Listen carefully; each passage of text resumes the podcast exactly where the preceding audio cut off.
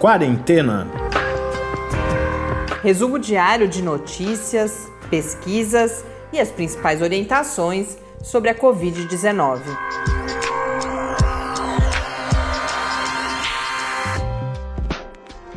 Quarentena, dia 118. Olá, começamos agora nosso centésimo, décimo oitavo encontro neste sábado aqui no Quarentena. Eu sou Mariana Petzo e hoje no Brasil nós temos 1 milhão 839.850 casos, com 71.469 mortes por Covid-19. O número de mortes nas últimas 24 horas é de 1.071 mortes por Covid-19 aqui no país. No mundo, segundo a Organização Mundial da Saúde, são 12 milhões 322.395 casos. No painel da John Hopkins, 12 milhões 589.749 casos, com 562.132 mortes causadas pelo vírus SARS-CoV-2.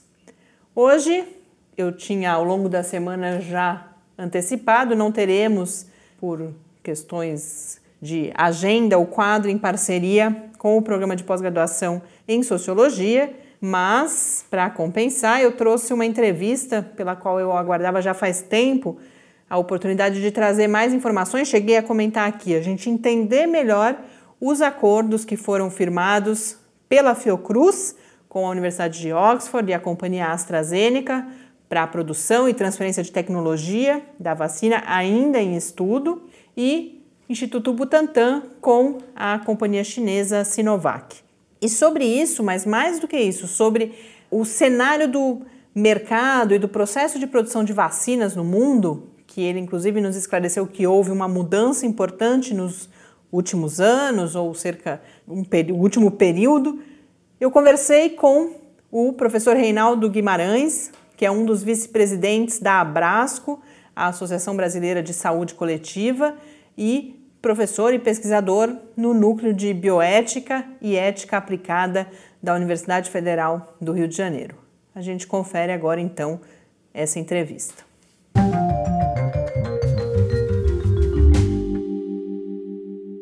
Professor Reinaldo, antes de mais nada, eu preciso dizer que é uma honra recebê-lo para essa conversa aqui no Quarentena e uma oportunidade que a gente já esperava faz tempo de trazer para os nossos ouvintes mais informações e a reflexão sobre a questão das vacinas, particularmente no cenário brasileiro. Para a gente começar, gostaria que o senhor falasse sobre um aspecto que tratou recentemente das mudanças no perfil da indústria farmacêutica a partir de mudanças tecnológicas, mas aí você tem, tem mudanças no mercado também, e qual é a relação disso com a produção de vacinas, não especificamente nesse momento ainda da Covid-19, mas com a produção de vacinas hoje em dia no mundo. Bom, Mariana, para mim também é um prazer e uma honra estar conversando com você. É, olha só, é, já se fabrica remédio no mundo há muitos anos, não é? Há mais de um século que se fabrica um remédio. Bom, é, o que acontece é que a rota tecnológica da fabricação de medicamentos, ela, é, até, digamos, 30 anos atrás, ela foi é, quase que exclusivamente baseada numa rota de síntese química, certo? Bom, ocorre que de, de, desse tempo para cá, as empresas começaram a perceber que havia uma enorme estrada né, para que medicamentos, principalmente para doenças crônicas não transmissíveis, doenças é, reumatológicas e câncer principalmente, mas também outras, elas teriam, digamos, havia, havia uma avenida para que produtos, não é, que fossem fabricados não mais pela rota de síntese química, mas pela rota biológica, pudessem fazer efeito, principalmente medicamentos de macromoléculas, que são moléculas muito grandes, de tipo proteico ou glicoproteínas ou lipoproteínas, né? e isso poderia ser, uma, digamos, uma a indústria farmacêutica tinha que apostar nisso. Mas eles tiveram um problema, é, porque é, a indústria farmacêutica, baseada em química, não tinha competência tecnológica é, na área biológica. Então, o que aconteceu foi que, é, de uns 20 anos para cá, talvez um pouco menos, as empresas farmacêuticas, que são grandes empresas farmacêuticas, porque a indústria farmacêutica mundial é um oligopólio, não é? As dez maiores é, são 40% do mercado mundial de medicamentos. Então, essas grandes empresas começaram é, a comprar indústrias é, de vacinas. vacinas, não é? Porque era lá que estava a competência tecnológica para produtos em rota biológica. Então, isso foi feito. É? E é, as maiores, hoje em dia, as maiores empresas fabricantes de vacinas são também empresas que fabricam medicamentos, não é? é então, a questão é essa. Qual é o problema que isso colocou do ponto de vista de saúde pública? É que a, indústria de medicamentos, não é, a que se chama a Big Pharma, eles não gostam que a gente chame assim, mas essa, esse termo é, ficou, não é? Ela tem uma reputação horrorosa né, do ponto de vista, é, digamos, da sua relação com a população, com, enfim, o comércio de medicamentos não é, é um comércio é muito poluído poluído por fraudes, poluído por suposições de gastos não é, que não se tem, poluído por preços absolutamente estratosféricos e fora de qualquer racionalidade é, e assim por diante. Então, é, o mercado de vacinas, ele, como é, as empresas começaram é, a ser vendidas para empresas farmacêuticas, essa cultura não é que preside historicamente a, a Big Pharma, ela também é, é, passou, deslocou, vazou para a indústria é, de vacinas, não é? é? Isso que eu estou falando é real, mas isso não significa que a indústria de vacinas hoje tenha exatamente a mesma, digamos, o mesmo espírito negativo que tem a indústria farmacêutica. E isso porque a indústria de vacinas ela é uma fração relativamente pequena, né? o mercado de vacinas é relativamente pequeno em relação ao mercado de medicamentos. O mercado de, medicamentos hoje está em mais de um trilhão de dólares, um trilhão e cem bilhões de dólares. A indústria de vacinas, se tiver, se for um mercado do tamanho de 15% disso, é, é, é muito. Então, ainda há um espaço, né? Para hoje, digamos, os componentes que fabricam vacinas na Big Pharma, nas indústrias farmacêuticas, elas ainda têm, digamos, um espírito de saúde pública um pouco maior. Além disso, porque vacinas, elas, ela, é diferente de remédio. Você, quando aplica uma vacina, se aplica para doenças de massa, doenças né, de saúde pública, então, isso também contribui para o panorama de vacinas é, ser ainda um pouco diferente. Mas a tendência é que cada vez mais é, se aproximem as duas culturas com a hegemonia dessa cultura da indústria farmacêutica no mercado de vacinas. E especificamente em relação ao debate público sobre vacinas para a Covid-19, ainda em termos mundiais, como que, que o senhor tem visto isso acontecer até agora? A gente tem, por exemplo, no caso da, de Oxford, que é uma das mais faladas, a parceria, com, justamente com a indústria farmacêutica, com a AstraZeneca, mas a gente tem visto bastante também a participação de iniciativas, tanto da Organização Mundial da Saúde, mas especialmente da, da Gavi, da Gavi também, uma preocupação de tentar preparar um cenário em que possa, se de certa forma, ordenar justamente essa cultura e garantir que a vacina chegue de uma forma equânime, pelo menos, eh, aos diferentes países. Como que senhor está avaliando esse percurso até aqui, a partir desse debate público que vem sendo feito? Eu acho que a sua interpretação é 100% correta.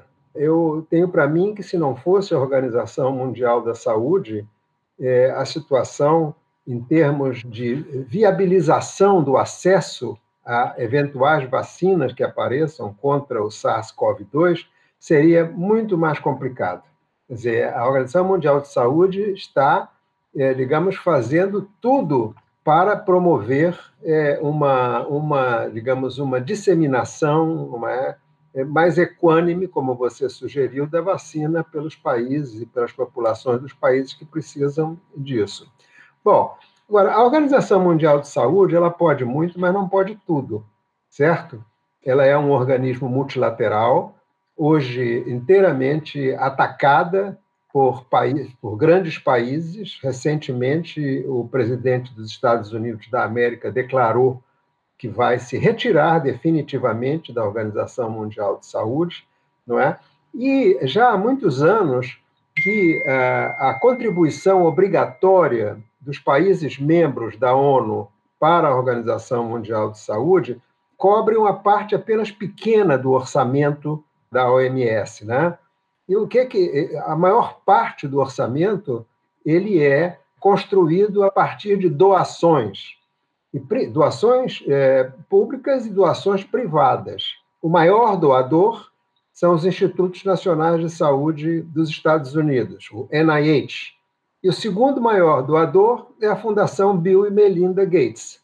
Essas doações, é, a maioria delas, a maior parte delas, elas não são doações é, digamos que quem define o objetivo, como vai ser gasto o dinheiro da doação, é, seja a OMS. É o próprio doador que diz: olha, eu estou doando tanto para fazer isto desta maneira, tá certo? Então, isso faz com que a Organização Mundial de Saúde tenha, ao longo dos anos, digamos, enfrentado é, dificuldades muito grandes. Quer dizer, as decisões da Organização Mundial de Saúde elas são muito atreladas ou elas recebem uma influência muito grande é, desses doadores, é? É, públicos e privados. É? E isso tem feito que, com que é, algumas decisões da Organização Mundial de Saúde é, sejam a de transferir responsabilidades para organismos que são organismos filantrópicos sérios, não há nenhuma dúvida disso, mas que também são financiados a partir de doações públicas e privadas. Uma dessas organizações, que é a Gavi, que é uma, é uma iniciativa global para vacinas, que foi fundada no ano 2000 para tratar do assunto vacinas para países pobres e muito pobres, ela foi escolhida pela Organização Mundial da Saúde para organizar, eh, digamos, uma política de vacinas é, na perspectiva da, da, da, da pandemia de Covid-19. Então, é, tudo que a gente está vendo agora é patrocinado pela OMS, mas executado pela Gavi. E o que, que a Gavi está fazendo? Primeiro, a Gavi, ela, ela, como esse, digamos, essa tarefa que a Organização Mundial de Saúde delegou para a Gavi, vai muito além de países pobres e muito pobres ela pega também países de renda média, tanto renda média alta quanto renda média baixa, quanto os países ricos. Então, a Gavi ampliou, digamos assim, a sua, a, o, seu, o escopo de sua é, atuação. E ela, efetivamente, é isso que ela está fazendo. Qual é a questão central ela, da, da, da, estratégia que foi, digamos, desenvolvida na Gavi barra OMS? São duas. Construir um fundo financeiro que possa, para os países pobres e muito pobres, para que eles possam ter acesso a doações de vacinas contra é, a Covid-19. E para os países de renda média alta, onde está o Brasil, e os países ricos, não é? De se construir mecanismos de financiamento para vacinas para as populações desses países. É, e qual foi a mecânica dessa construção da Gavi barra OMS? Eles instituíram uma forma de compra de vacinas que, em função da urgência com, quem, com que se tem é, é, tratado não é, da, da, do desenvolvimento e produção de vacinas durante a epidemia, é certo? É o mecanismo de compra antecipada. O que significa isso? É que, dizer, como ninguém sabia nada, ninguém tinha vacina nenhuma contra a Covid, e a urgência em desenvolver era muito grande, as empresas que vão fazer a vacina, elas não tinham nem instalações. Normalmente, instalações para você fazer uma vacina, elas são instalações dedicadas. Isto é, só servem para fazer aquela vacina. Isso tem é, algumas variações, quer dizer, tem certas, certos tipos de vacina que podem ser feitos em uma instalação já existente para outro tipo de vacina parecida. Mas, na maioria dos casos, são instalações dedicadas. As empresas, para começarem a investir nessas instalações, fabris, fábricas, tá certo? Normalmente, elas só fazem isso depois que conseguem um registro numa, numa agência sanitária, na Anvisa, no Brasil, no FDA, na agência europeia, na japonesa, etc. Mas como a urgência era muito grande, se começou, algumas empresas começaram a investir na fabricação ou na, na construção não é, de fábricas de vacina antes de terem a vacina. E o mecanismo esse que Gavi barra OMS está propondo é que, para contribuir, para financiar a construção dessas novas fábricas, dessas coisas, se faça uma compra antecipada. Isso é, se assuma um compromisso de receber uma certa quantidade de vacinas, se e somente se a vacina chegar ao mercado e for uh, registrada. Então, é, é isso que está acontecendo. Então, por exemplo, com a vacina, essa que é a vacina mais avançada do ponto de vista dos testes, que é a vacina da Oxford AstraZeneca, o presidente norte-americano já comprou antecipadamente 400 milhões de doses. E a União Europeia, como um todo, os 20 e poucos países, também já pagaram mais 400 milhões de doses. E há outros países negociando. Com o Brasil, não é? Essa negociação foi feita da Fiocruz barra Ministério da Saúde para a compra de um primeiro lote não é? de 30 milhões de doses de vacinas. Aí você poderia perguntar: bom, é, mas e se a vacina, se não acontecer nada? Porque esse mecanismo é um mecanismo que tem racionalidade. Né? A racionalidade dele é mais ou menos a mesma de que quando você, ou alguém, você não, alguém compra um, um apartamento na planta. Quando você vai comprar um apartamento na planta, isso significa você está correndo um risco, porque há a, a, possibilidade, por exemplo, da incorporadora que vai fazer o edifício quebrar, falir, e você é, é uma complicação quando acontece isso. E quanto mais longe do final da obra, para continuar com a metáfora do, do apartamento, quanto mais longe da obra finalizada, maior é o risco.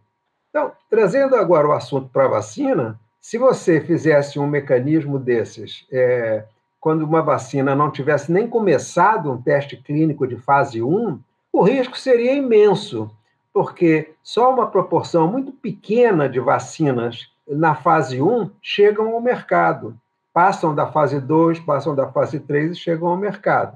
Bom, essa vacina é, da Oxford, da AstraZeneca, ela já está na fase 3. E existe, por parte dos especialistas em vacinas da Organização Mundial da Saúde, de, de outros lugares, uma expectativa alta para que ela seja uma vacina eficaz.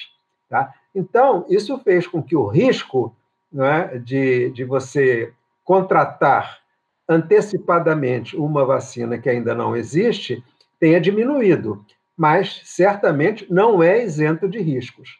Então, esse é o mecanismo que a Fiocruz fez com a AstraZeneca Oxford. Bom, tanto a Fiocruz quanto o Butantan, eles usam há muitos anos, há 40 anos talvez, um mecanismo que se chama de compensação tecnológica. Por quê? O que, que significa isso? É o Butantan e Biomanguinhos, não é? que é o braço de vacinas da Fundação Oswaldo Cruz, eles habitualmente, quando compram vacinas para o Sistema Único de Saúde, para o Programa Nacional de Imunizações, eles colocam uma cláusula no contrato de compra que haja uma compensação tecnológica que se expresse por uma, um deslocamento né, para uma aquisição da tecnologia além do produto. Uhum. É, essa, essa transferência de tecnologia ela se dá é, num período que não é curto, tá certo? Ela é um pouco uma, uma engenharia reversa. No começo, quer dizer, o que passa, o que Biomanguinhos vai fazer é fazer a bula, em português, não é? e fazer a caixinha, tá certo? Agora, isso paulatinamente, as etapas de trás para frente da tecnologia vão fazendo, ou de frente para trás, melhor dizendo, não é? elas vão sendo repassadas, até o momento em que a tecnologia como um todo é repassado. Então, isso é o que Biomanguinhos fez com a vacina, e isso é o que significa esse, esse, essa transferência de tecnologia. Bom, aí você poderia perguntar, mas 30 milhões de doses, isso é muito pouco. O Brasil tem 215 milhões de habitantes. Bom, vacinas têm que ser introduzidas mediante a identificação de populações-alvo. É, você tem que ter prioridades de vacina. Eu, por exemplo, todo ano tomo uma vacina contra a, gripe, contra a influenza, porque eu tenho mais de 60 anos. Então, eu vou lá e tomo. Isso é uma prioridade. Quer dizer, pessoal de saúde, é, idosos. Então, esses 30 milhões de doses, quando elas chegarem, caso a vacina seja eficaz, caso é, a FDA e a, a, europeia e a Anvisa registrem, aí só assim ela pode ser comercializada, mesmo para o setor público, não é? Se isso acontecer, o Ministério da Saúde brasileiro ele identificará quais são as prioridades, quais são as populações alvo. Então, é, em linhas gerais, esse é o panorama. No caso do Butantan, há uma outra vacina. O Butantan ele está apostando é, numa tecnologia ou numa vacina que está sendo construída na China por uma empresa chamada Sinovac, que é uma vacina que, que é produzida é, numa tecnologia que o Butantan já domina inteiramente. Em outras vacinas que o Butantan faz, que utilizam uma tecnologia de inativação de vírus. Bom, uhum. e essa vacina da Sinovac, ela utiliza essa tecnologia e isso é uma vantagem. Bom, só que uh, o estágio da, da, vacina chinesa com o Butantan, a pesquisa clínica vai começar ainda agora. Então, isso pode demorar um pouco mais. E até onde eu esteja informado, a ideia da transferência de tecnologia ainda não está registrada no contrato que fizeram. Agora, eu posso estar enganado, porque eu também não li o contrato. Como você não leu o contrato lá da, de Biomanguinhos, eu também não li nem esse, nem li o de Butantan. Entendeu? Então, porque a vacina da AstraZeneca não é uma vacina de vírus inativado. Ela é uma vacina que é uma outra tecnologia que utiliza um vetor viral. O que, significa isso? Eles pegam um vírus que é inócuo para, para as pessoas e acoplam a esse vírus inócuo é, uma proteína que é imunogênica do vírus, no caso do vírus SARS-CoV-2. Tá certo? Isso também é uma tecnologia que é conhecida, né? mas é, não é conhecida tão intensamente né, do que a, a, a tecnologia de vírus inativado.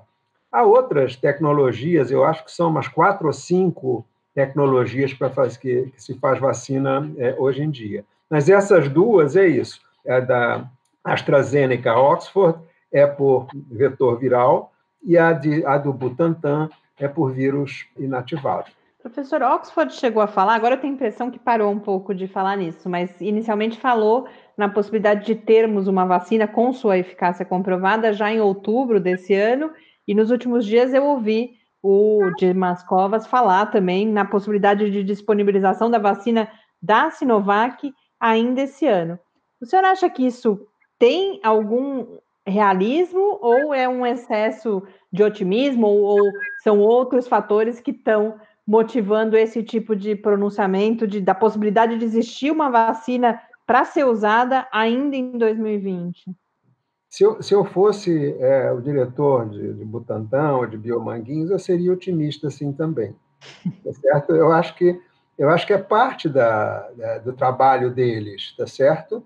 Agora, eu vejo com uma grande dificuldade, quer dizer, isso, se tudo correr muito bem, mesmo assim, eu não creio que nós vamos ter vacina para aplicar nas pessoas agora em 2020. Primeiro, porque essa, esses testes clínicos, fase 3 para vacinas, eles envolvem um número muito grande de pessoas. Muito mais pessoas do que quando você testa para remédio. Porque você tem, o que você faz é dar a vacina para pessoas e esperar que essas pessoas circulem e tal, e peguem ou não peguem o vírus. E aí comparar quantos pegaram o vírus entre os vacinados e quantos pegaram o vírus sem ser vacinados. Daí que você estima a eficácia dessa vacina. Isso, sabe, são muitos milhares de pessoas, eu diria dezenas de milhares de pessoas que isso tem que ser feito. É claro, é, não é só no Brasil que a AstraZeneca está fazendo esse teste, ela está fazendo em vários lugares do mundo, exatamente, porque alargando a base populacional que ela testa, ela pode diminuir o tempo.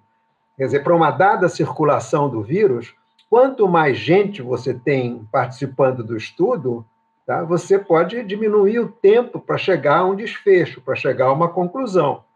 Né? Então, eles estão tratando disso. Agora, depois, vamos supor que é, se chegue ao, ao desfecho que diga que a vacina, por exemplo, tanto da Sinovac quanto da, da AstraZeneca, sejam eficazes. Vamos supor. A partir daí, dizer, você tem que produzir um lote piloto da vacina, aí já numa fábrica que foi construída para ela, tá certo? Esse lote piloto tem que produzir um dossiê para entrar nas agências reguladoras, para entrar na Anvisa aqui. E o processamento disso, né, por mais, é, digamos, acelerado que seja, e eu acho que ele deve ser acelerado, é correto que seja, tá? isso também demora algum tempo. Isso não é uma. Não é? Normalmente, esses dossiês que entram são dossiês de umas duas mil páginas, parece processo jurídico, está entendendo? Então, tem que ter uma burocracia, não tem jeito. E uma outra questão é que o FDA, na semana passada, ele é, estabeleceu uma resolução que ele só registrará vacinas que comprovem é, sua eficácia em, no mínimo, 50% das pessoas. Porque essa é uma outra, essa é uma outra questão que a gente tem que discutir nesse negócio de vacinas. Né? É, vacinas, você não tem vacinas 100% eficazes. Nenhuma vacina protege todo mundo que toma vacina. Tá? Você tem vacinas é, que são muito eficazes. A vacina contra a febre amarela, que é feita, a do Brasil, feita aqui também em Biomanguinhos, na Fiocruz, ela é uma vacina muito eficaz, digamos acima de 80% de eficácia, certo? Agora, sobram 20% que tomaram a vacina e não ficam protegidos.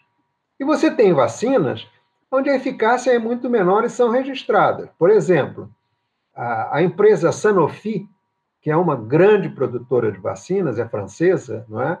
Mas tem fábricas nos Estados Uns, ela lançou há uns três ou quatro anos atrás uma vacina contra a dengue, que, felizmente, o Ministério da Saúde, o Programa Nacional de Imunizações, não incorporou essa vacina no seu calendário.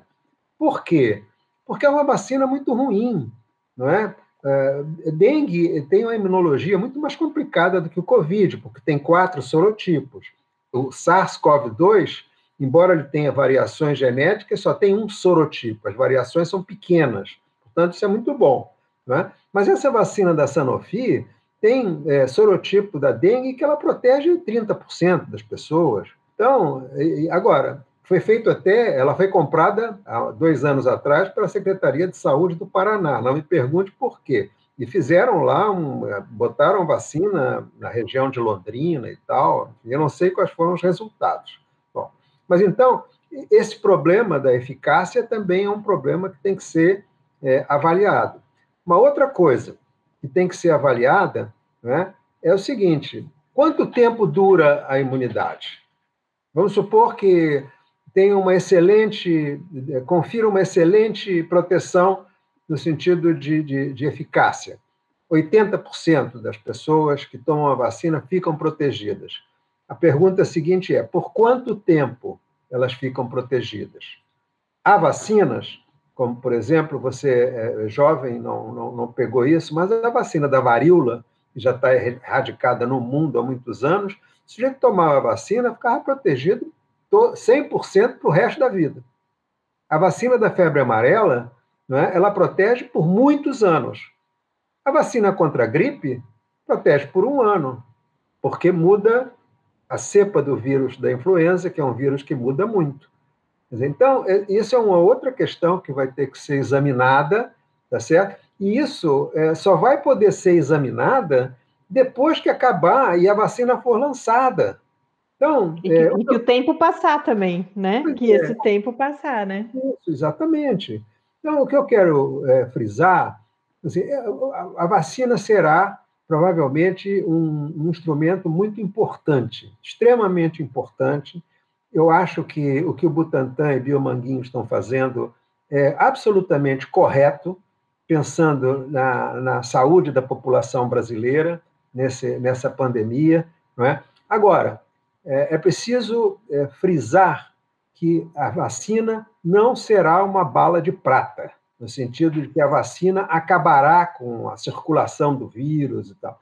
Esse vírus que não se conhecia ele é um vírus que está apresentando uma série de características né, extremamente muito estranhas. Então, é, a, a, própria transmissibilidade dele antes de ter sintoma, tá certo? É, para aqueles que são infectados, o, o curso clínico é, dos pacientes é, oferece é, uma complexidade que não, não é normal na, em vírus, tá certo? Você tem repercussões é, cardíacas, você tem repercussões neurológicas, coisas que está se, tá se descobrindo com o carro andando, com a pandemia rolando, você está entendendo? Então, tudo isso é, é muito complicado. Esse vírus é um vírus é, muito, muito, muito complicado, entendeu? Então, não há bala de prata possível.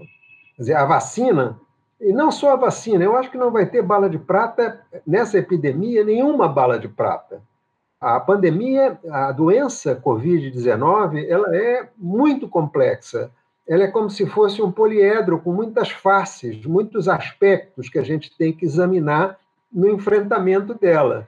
A vacina é uma face extremamente importante, mas, da minha opinião, é, e, é, e isso é importante passar para a população, porque isso está sendo passado no sentido de que não, a vacina, quando vier a vacina, nós temos que fazer isolamento social até quando vem a vacina. Eu não sei se isso é verdade. É possível que venha a vacina, tá certo? E nós tenhamos que continuar a fazer algum grau de isolamento social, isolamento físico, melhor dizendo. Então, é, todos esses aspectos eu acho que são aspectos a serem trabalhados. Professor, eu vou aproveitar essa mensagem, que eu acho que é uma mensagem muito importante, para encerrar eu gostaria que a gente abordasse todos esses outros aspectos. Infelizmente, hoje a gente não tem esse tempo. Eu espero que a gente tenha outras oportunidades e agradeço desde já por essa aula. Eu acho que, eh, como comentava antes da entrevista, inclusive, eu acho que, que, que esse é um aspecto que ainda está pouco transparente, pouco falado, e eu agradeço muito essa oportunidade da gente ter podido trazer tantas informações e mostrar as relações entre elas hoje. Foi um privilégio e um prazer. Muito obrigada. É, deixa eu só te fazer um comentário, Mariana. Eu acho que o que Biomanguinhos e Butantan estão fazendo é absolutamente transparente.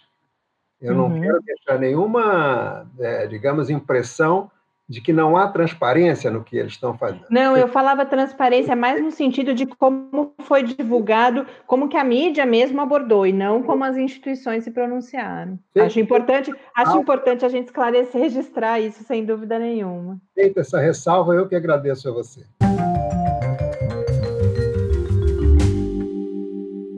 De volta aqui no Quarentena, eu conversei com o Reinaldo Guimarães, vice-presidente da Abrasco e professor do Núcleo de Bioética e Ética Aplicada da UFRJ. Nós estamos planejando realizar uma das lives no projeto Quarentena ao Vivo, eventualmente conversando com alguns dos pesquisadores envolvidos na pesquisa de vacinas aqui no Brasil, aí na, na pesquisa de alternativas que estão sendo pensadas desde o início aqui no país, ou talvez também trazer alguém da área clínica. Então, devemos voltar a esse assunto. E falando em lives, como vocês já devem estar se habituando, amanhã, domingo, a gente traz o áudio da live que realizamos nessa semana, voltando ao tema das ferramentas matemáticas, trazendo um foco principalmente sobre a estatística, a estatística na vigilância em saúde e também nos estudos clínicos. Eu conversei com o professor Roberto Imbuzeiro, que é do INPA, o Instituto de Matemática Pura e Aplicada, e o pesquisador Léo Bastos, da Fiocruz, pesquisador e professor. E você pode conferir, se você não teve a oportunidade de nos acompanhar na live, pode conferir o áudio. Amanhã, mais uma conversa bastante esclarecedora e, mais do que isso, abrangente. Eles inseriram toda essa discussão da matemática, da estatística, em contextos bastante amplos. Recomendo, quem tiver a oportunidade, acompanhar amanhã. Um grande abraço e até o nosso próximo encontro.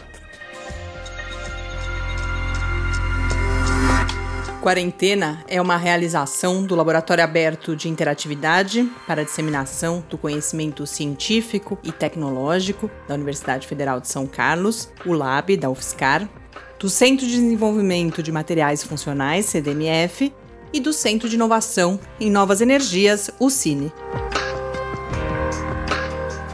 Pauta, produção e apresentação: Mariana Pezzo e Tárcio Fabrício. Arte e design de Henrique Mateus. Desenvolvimento web, Eduardo Martins. Edição de áudio, Lucas Stefanuto. Apoio Fundação de Amparo à Pesquisa do Estado de São Paulo.